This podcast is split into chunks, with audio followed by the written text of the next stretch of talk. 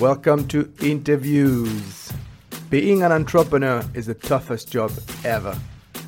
There are no practical guidelines. So I created this podcast to help crack the entrepreneurship code. Join me every week as I invite entrepreneurs to share their stories, the practical tips and lessons they've learned along the way. Don't be the main bottleneck in your business. Subscribe now. Interviews is brought to you by Social Prize, a marketing and communication agency operating remotely since 2005. Social Prize specializes in digital technologies and communication, web development, e commerce, remote working, coaching, training, growth hacking. Log on their website socialprize, dot M-E. Hi, thank you for listening. Today, I'm with the single mom, author, attorney, business owner, and executive search professional, Carrington Smith. She is the president and CEO of Carrington Legal, a legal executive search company that has been committed to empowering their clients since 2000. Despite being born with a silver spoon in her mouth, life gave her a hard kick in the tail, and she will tell us about it. Carrington has interviewed thousands of executives routinely, asking them, We all have moments in life that define us. Please tell me about a moment that shaped you and how it did. I like it, this question as a, as a coach. so, do, so, during the pandemic, Carrier thought blooming as an answer to this question and an effort to help anyone who is struggling in life or career.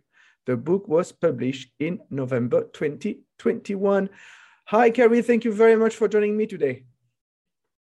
Hi, thank you for having me. So let's start. Like I said, your journey hasn't been all rosy. So can you tell us a little bit about it? Sure. Well, growing up, I grew up in a crazy family um, that had epic success basically a generation ago. And um, my great great grandfather founded International Paper Company, which is the largest pulp and paper company in the world. Um, the money did not pass to my generation.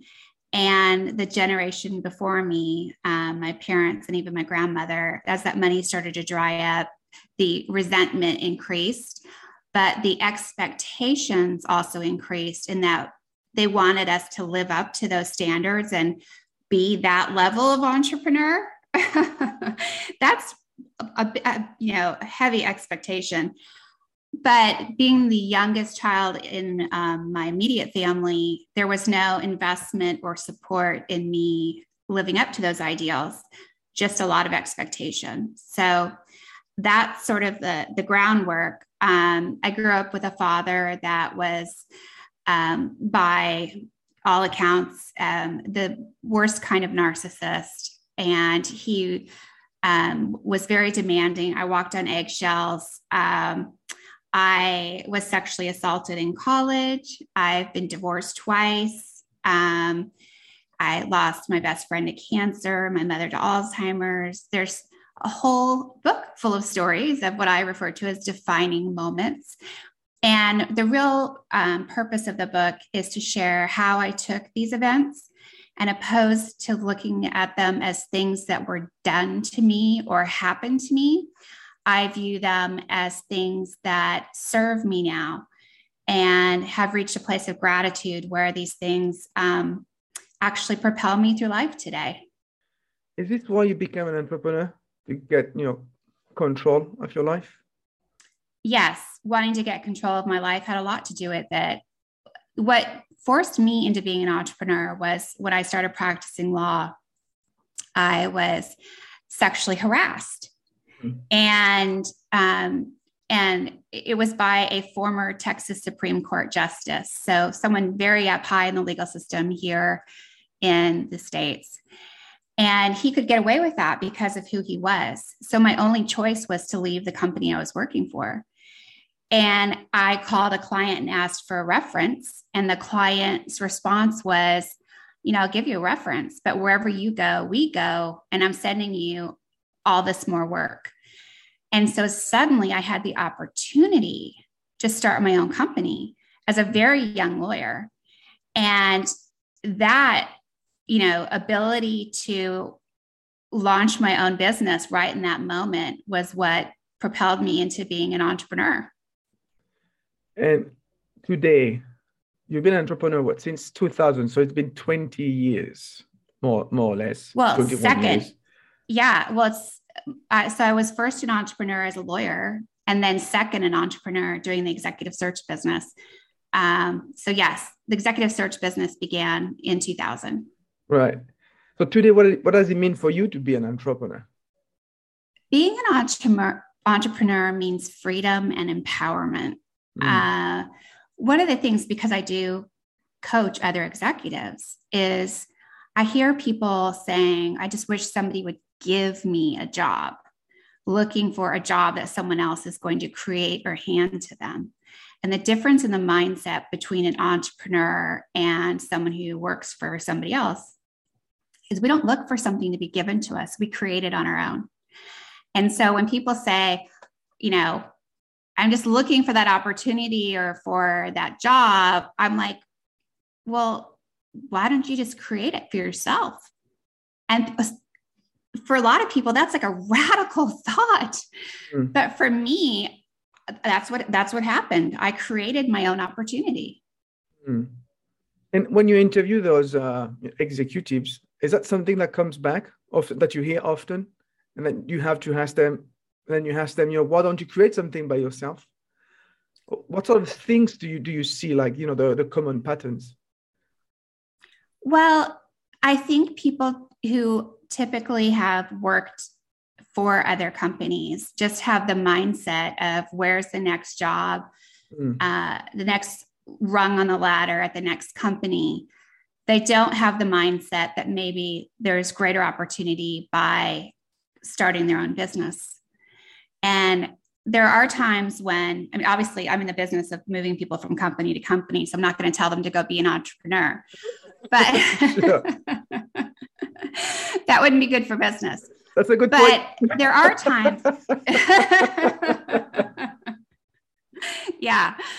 But there are times when people are really stuck and I do have a candid conversation with them about like, stop waiting for something to be given to you, make it happen. And even if that is finding that next job, it's about not just sitting there waiting for something to show up in your inbox. It's about working your network, uh, doing research, finding that opportunity, as opposed to just sitting there. It's it's it's still a shift in mindset. Mm. You said they are stuck, and it's interesting because it relates to what I do. I work with entrepreneurs, and my tagline is "Don't be the bottleneck in your business," which means you know they are stuck because when, when they mm-hmm. are the mm-hmm. bottleneck, they are stuck. Yes. Why do you think this happens? Why do they get stuck in their head? Because that's what we're talking about here. I was actually thinking about that this morning. I think it's because, and it's I think it's societal. We tend to think we have to do it all on our own. And we don't reach out and raise our hand and say, look, I'm stuck or I need help. I can't figure it out.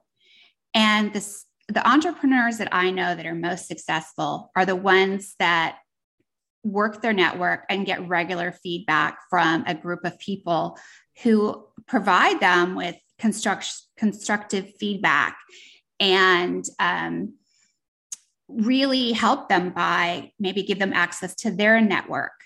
So when I think, and I'll think about myself when I've gotten stuck in the past, it's because I, I get inside my head and I can't get out. And I and I create these false obstacles. And I think they really are false. That there's no one to help me, that I have all these issues.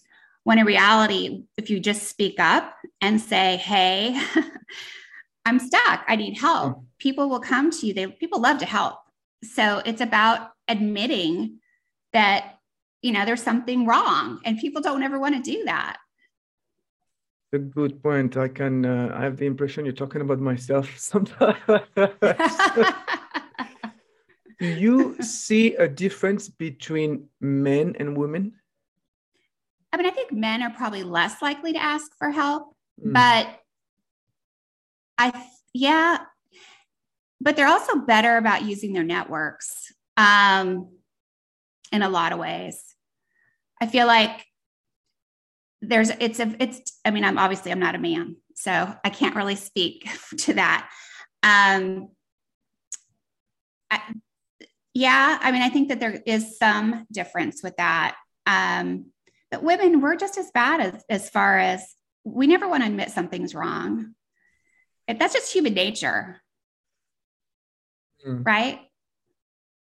It's really hard. One of the things I really teach is authenticity and how important it is to be real about what's going on and not just be like, everything's great, everything's fine.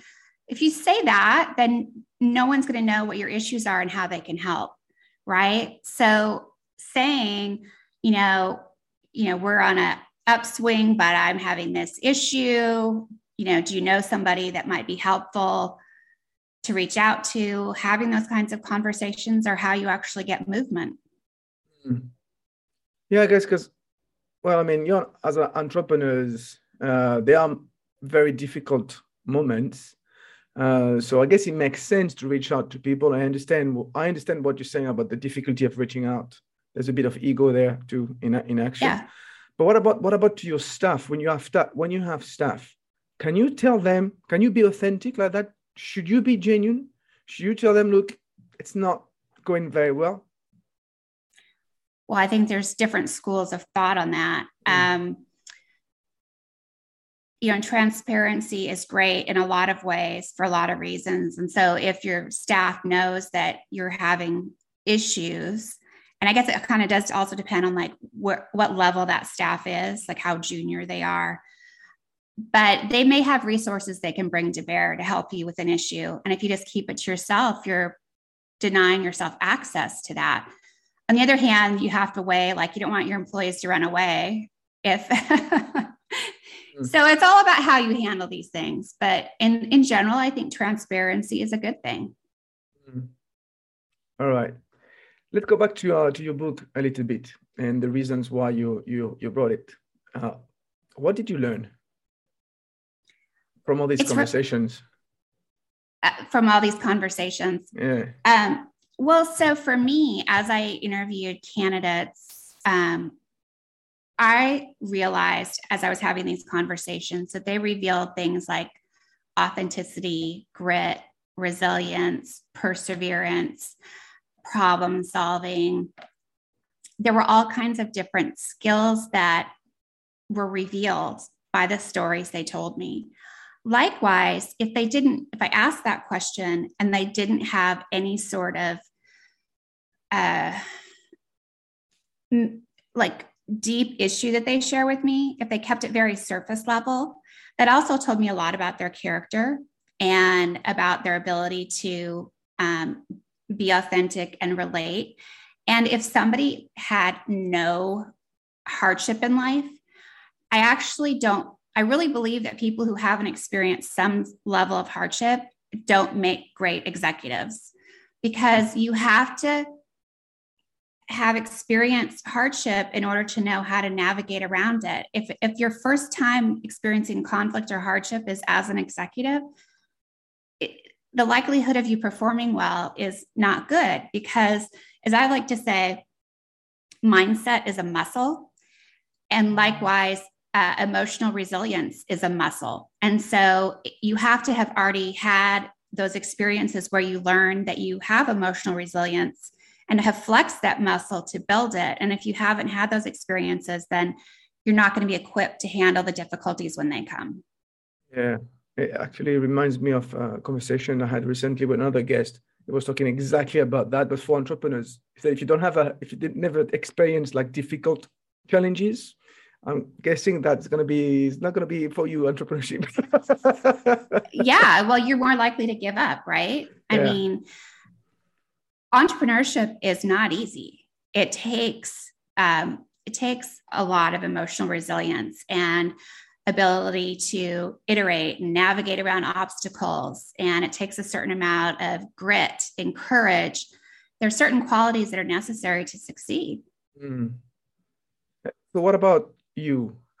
You have experience, you share of hardship. How did you get through all of that? Well, first of all, I want to acknowledge that I felt the pain. I mean, mm. I these experiences were very real and horrible, you know. And so when I talk about them in the book, one of the first things I do is I honor the fact that they, these were ugly experiences. But I also then I walk the reader through my journey to healing. And so I equip them with a roadmap on how to get to the other side. And for me, shifting my mindset is probably the biggest thing that happened for me. And once I learned that skill, again, it became a muscle. So, what I'm talking about is thoughts determine outcomes. And so, if we are able to change or control the stories that we tell ourselves, that will be pivotal in our lives. And let me give you a, an example I love to tell because it's so it's such an easy, clear example. I was in Las Vegas. Um, the Bellagio Hotel, you know, it has its famous fountains. It had recently opened, and we were out at a restaurant on the patio having dinner. I just finished our dinner. Um, all the the uh, tables out there had umbrellas, and uh, I stood up from the table. My friend was still under the umbrella, and the wind caught one of the fountains just right.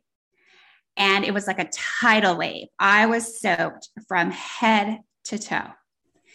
And my friend looked at me like, okay, is our night ruined? She spent like two hours getting ready. Are we ever going to get out there? I mean, I saw this look of expectation on her face.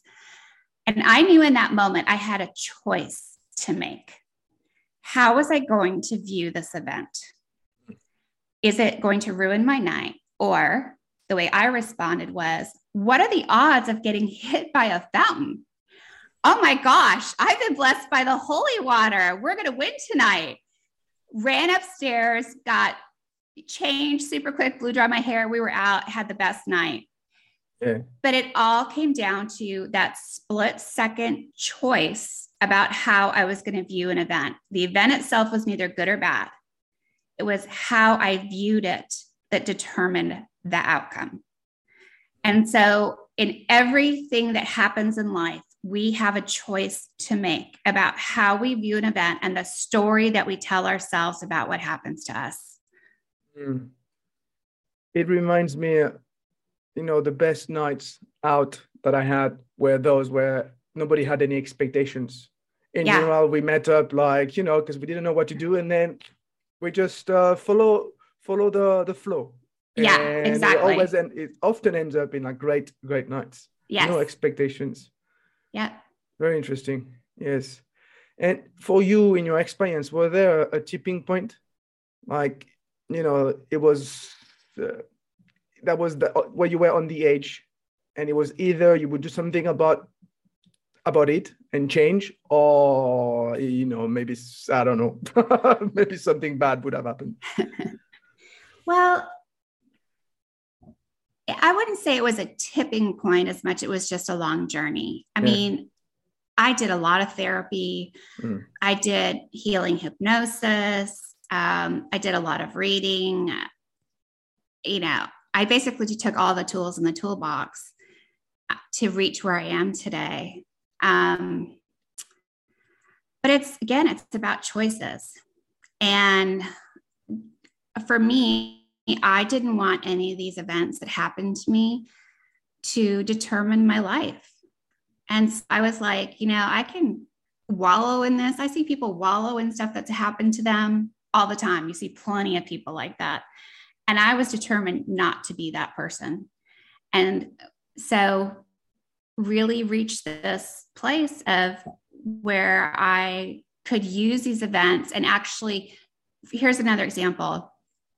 Um, you know, growing up with a father that was uh, a narcissist and abusive and all of that, I was always walking on eggshells. And people ask me, like, what's the greatest gift that you have? And I say, the answer is intuition. I have incredible intuition. And then somebody asked me, well, where did you get that gift? And I thought about it and I said, well, I got that, that gift because I walked on eggshells all of my childhood. So I had to have this heightened awareness. And I honed that gift. My childhood was a training ground for my intuition. And when I realized that, and I was grateful for the gift of intuition, I realized I had to be grateful for the path that birthed it. And so I reached a place of gratitude for my past. I, if somebody says, Would you change your past? I would say no, because I wouldn't be who I am today if I did. And when I reached that place of gratitude for my past, that was so liberating. It also gave me the ability to stop letting my father and my past control me. I was able to reach a place of forgiveness. That was absolutely pivotal in my life. Yes, yes. Again, I can relate to uh, to that. Uh, didn't have uh, a narcissistic father, but my relationship with my father has oh, been a bit bit difficult.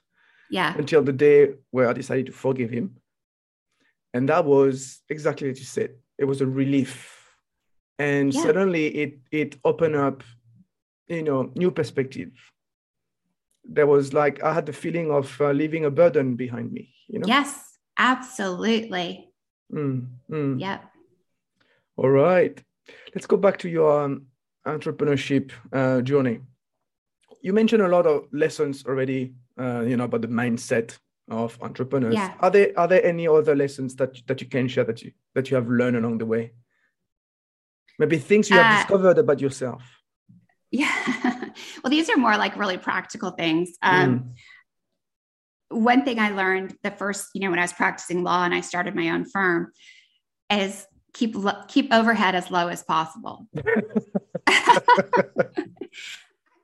I learned that the hard way though. We had office space and staff and yeah. equipment and a big bank loan and and boy, I learned very quickly every dollar I gave to someone else was not a dollar I put in my own pocket. Yep. And the other thing I learned was, um, and this is something I see a lot with other entrepreneurs, is it's not about the revenue, it's about the profit. And I think uh, a lot of the entrepreneurship groups are all about, well, you have to have a million in revenue or you have to have 2 million in revenue to get in this group. But if you lift behind the curtain, you go, well, what are your profits? Well, it's a different story the reality is it's about what you put in your pocket. And so I'm also a big believer in uh, keeping headcount as low as possible and focusing on profits versus revenues. And so then my other question, have you discovered anything about yourself being an entrepreneur? Oh, yes. Um, I am scrappy. um, I'm innovative. I'm a great problem solver. I actually reached a place now where when I see an obstacle, I get excited. I know that's a little twisted, but no, for me, it's like a puzzle to solve, right? It's like, okay, I know, I know I'll get around this. How am I going to do it? Yeah. And so it's about suddenly, okay, I've got this great puzzle to solve. So, um, so kind of learning that about myself. And it, it really, I think also knowing that I can do things. There's enough times when I'm presented with a challenge, and instead of feeling bogged down, I reach in and go, okay, I know I can do this. I've gotten around all these other things. Um, so it's a feeling of empowerment. Yes, I can do this. Yes, yeah, def- def- I can definitely. do this. Yes. Sorry, I'm, I'm thinking at the same time that you're talking. I'm like, yeah. well, it's really interesting because so in this last year, um, with when COVID hit, I was like, okay, what am I going to get out of COVID?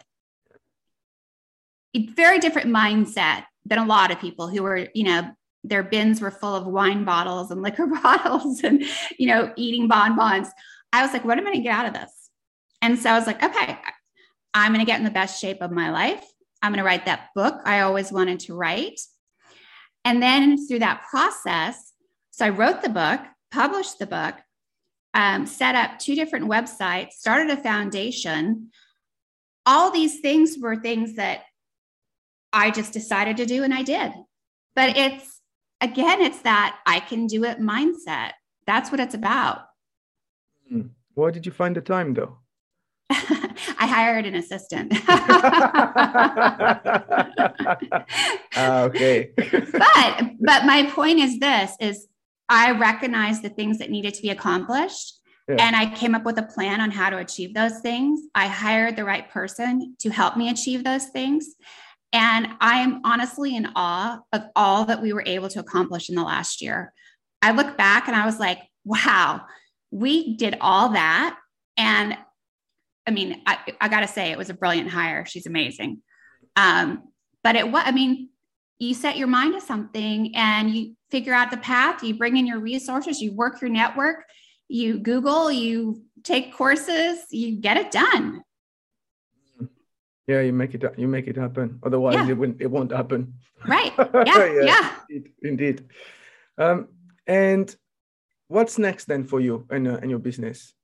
or even your you know your your author career yeah yeah um, well I, I have other ideas for writing books i would mm. love to write more but first and foremost i would love to scale my business so i'm finally at a place in life where i'm ready to do that i have two children one that's about to head off to, to college and the second will follow in the next year and so I've really made them a priority in my life and I'm ready to take my business to the next level. So I'm excited to see what happens.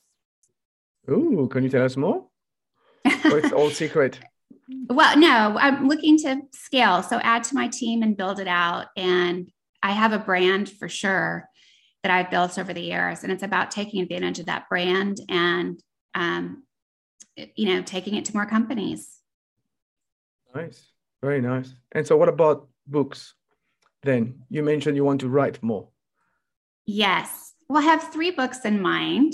So we'll see which one I decide to write first. um, I've had people say, I want a sequel to Blooming. Um, so that's a possibility.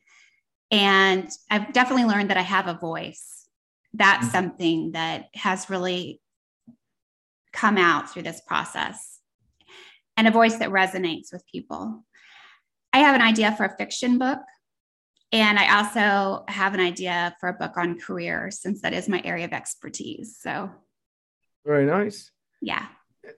So, what do you find your inspiration? Because you know, we entrepreneurs, we have to inspire other, but sometimes we also, well, no, not sometimes. It's very important also that we find our, our own inspiration somewhere. So, what about what about you? Um, I spend I mean, I am a very curious person. I'm constantly reading and learning and growing and all kinds of things. I like to say I'd read the back of a shampoo bottle. I mean, I, mean I read anything that's put in front of me. Um, so I get inspiration from lots of different places. But I think one of the things that I value the most as far as inspiration is my quiet time alone. Mm. I feel like my greatest moments of inspiration are when I'm going for a walk or the early morning times. I get up really early. I do a lot of my writing in the morning before I start my day. And my most brilliant ideas happen in the morning or when I'm on a walk. So I think it's a lot of people get caught up in having as many calls as possible or constantly being on, you know, email or text messages. And honestly, I value my quiet time. Yeah. Do you have a morning routine? I well, yeah. Every morning I get up and I have my. I'm a little different than other people in that I immediately get to writing and all of that immediately, and then I have my coffee shower or whatever. Um, I work out at eleven, so but right before lunch, and I've already had that big chunk of quiet time and really getting things accomplished. And then I get to my meetings and emails and everything in the afternoon. Actually, my uh, I have a copy uh, copywriter mentor, and he was telling me the same that he writes in the morning, first thing in the morning, that's the same. He writes because this is the moment where he's got the most inspiration, like you. Yes. Very interesting to see the Yeah. same pattern here. Well, it's also shown, I mean, that's why surgeons do surgery starting early in the morning, is that your cognitive function declines throughout the day. And tho- those are the peak hours. And so for me, it's also why I don't exercise first thing in the morning. I know a lot of entrepreneurs do. Yep. But for me, those that's lost peak cognitive time if I'm exercising very first thing in the morning. So I move it to 11 because that way I, I really get that quality time in and I don't lose that time exercising. You strike me as uh, being very uh, self-aware. Yeah. Yes, definitely. Thank you. well, you know, it used to be, I would say, hypercritical, okay. but we've moved. One of, part of my journey has been moving from being hypercritical to having a internal dialogue of self-love. But that self, that heightened self-awareness is still very much there. Yeah. Yeah. And it's interesting. I'm saying that, but you have not mentioned it in a in a conversation as one of the one of the tools to develop or, or the skills to to develop as an entrepreneur, or even for people out there. You know, the ability to understand oneself. Ah, you- that's really a good point. Is it because you didn't realize it? Uh, well, maybe I did something I've undervalued about myself. Mm. Yeah, Because- but I think that's really important. Yeah, because that is something uh, I, I can talk about because I, I, I'm, I'm working on it myself. I've been working on myself for 10 years now. developing that developing that uh, self-awareness especially because i'm Yeah. uh, i'm french so i'm very emotional you know i like i like to complain for the sake of complaining and that affects that affects my my thoughts so i, I needed Yeah. to find ways to switch off you know my, my, my my negative thoughts yes. and to focus on something more positive and that's why i decided to be to become more self-aware so that i can Yeah. find those triggers That's huge. Yeah. Being able to pay attention to where you get into that mode and and flipping that switch and turning it off. Yeah, Mm. absolutely. All right, that's some food for thought for next time. Yes, absolutely. You've got me thinking now. So there you go. I've learned something. Excellent. What is the Yes. one recommendation you would give to entrepreneurs? the one recommendation I would give to entrepreneurs is to embrace your failures and um, recognize them quickly. Hmm. I think that a lot of entrepreneurs tend to dig in and they're like, it's that I can do it, but they don't recognize that maybe this is something they should abandon and iterate and move to something else. And so, again, it goes to self awareness um, being able to re- recognize something isn't working and to shift gears quickly. I think that's probably the most important thing to succeeding as an entrepreneur. Yeah, again, I can relate to that. It's stop digging Yeah, stop digging. Yeah, mm, because it doesn't get you anywhere. it actually No. creates more frustration. yeah, yeah. I mean, while the quality of persistence, you know, persistence and perseverance are critical to the success of an entrepreneur, it's also, you're right, coupled with self awareness. Mm, that when something isn't working, it's time to shift gears. And so having that, the, you kind of need to add that third quality to the two others, right? So that we don't get stuck. mm. Beautiful. All right, last question. How can people contact you? Yes. Um, so for all the information about me and my book, my website is carrington-smith.com. And for my company, it's carringtonlegal.com. And of course, you can find Blooming on, it's actually Blooming Finding Gifts in the Shit of Life. You can find it on Amazon. Excellent. Thank you very much, Gary, for your time today. Thank you. This was great. Thank you so much. I enjoyed it, and I learned some things too. So I appreciate that. great. Well, I hope I hope uh, the listeners also learned. Something. Yes. Yes. Yes. Yes. so, and thank you all for listening. I'd love to hear your feedback. So, reach out to me by email or via social media, and let me know what your favorite part of this episode was. See you next time. Bye bye. All right. Thank you.